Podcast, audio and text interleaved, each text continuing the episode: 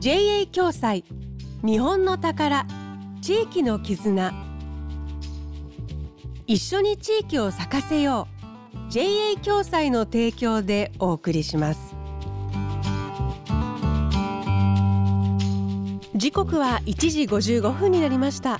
こんにちは住吉美希です。JA 共済。日本の宝。地域の絆。誰かを思う心が生んだ日本全国地域に根ざした宝物を毎週紹介しています。愛知県名古屋市。名古屋城から1キロほど離れた場所に位置する柳原通り商店街は全国で2番目に古い商店街です。商店街の名物を作って街ににぎわいを取り戻したい。そんな思いから10年以上前に始まった取り組みが養蜂です。名古屋でミツバチを育てて本物の蜂蜜を作ってそれをマルシェなどで販売するというゼロからの挑戦。岩田優子さんと岩田真由美さん。たまたま名字が同じの商店街に暮らす2人が中心となってミツバチバーヤという活動を続けています。最初こそ蜂が怖いと話していた子どもたちもだんだんと慣れてきているそうです。だからうちの学校帰りのうちの前通ってく子たちは蜂の水場が置いてあるもんで「あ蜂がいるいる」とか言って覗きながら帰ってたりとか「あミツバチバヤがいる」とか言ってね。ということは怖いものではないというふうにも思ってもらえてるんじゃないかなと子どもたちにもね。今はみんなで盛り上げようって思って活動してる商店街がなくならんように頑張らんとね。まあ、お年寄りの方もね食べてもらいたいですけどやっぱり若い人に本物の味を舐めてみてくださいって。言って外わーってね。あ全然違う市販のとって言ってくださるんできっとね全然違うんだと思います。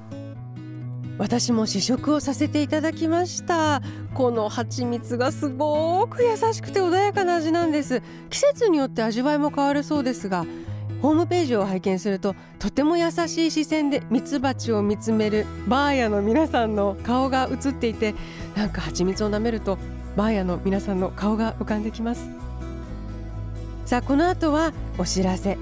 JA 共済では全国各地で地域貢献活動を行っているんですが今週は愛知の活動をご紹介します。一緒に地域を咲かせよう。JA 共済の地域貢献活動。JA 共済連愛知の別府です。私たち JA 共済連愛知では県産農産物を題材に食育情報誌元気ご飯を毎年制作し無償で配布しています。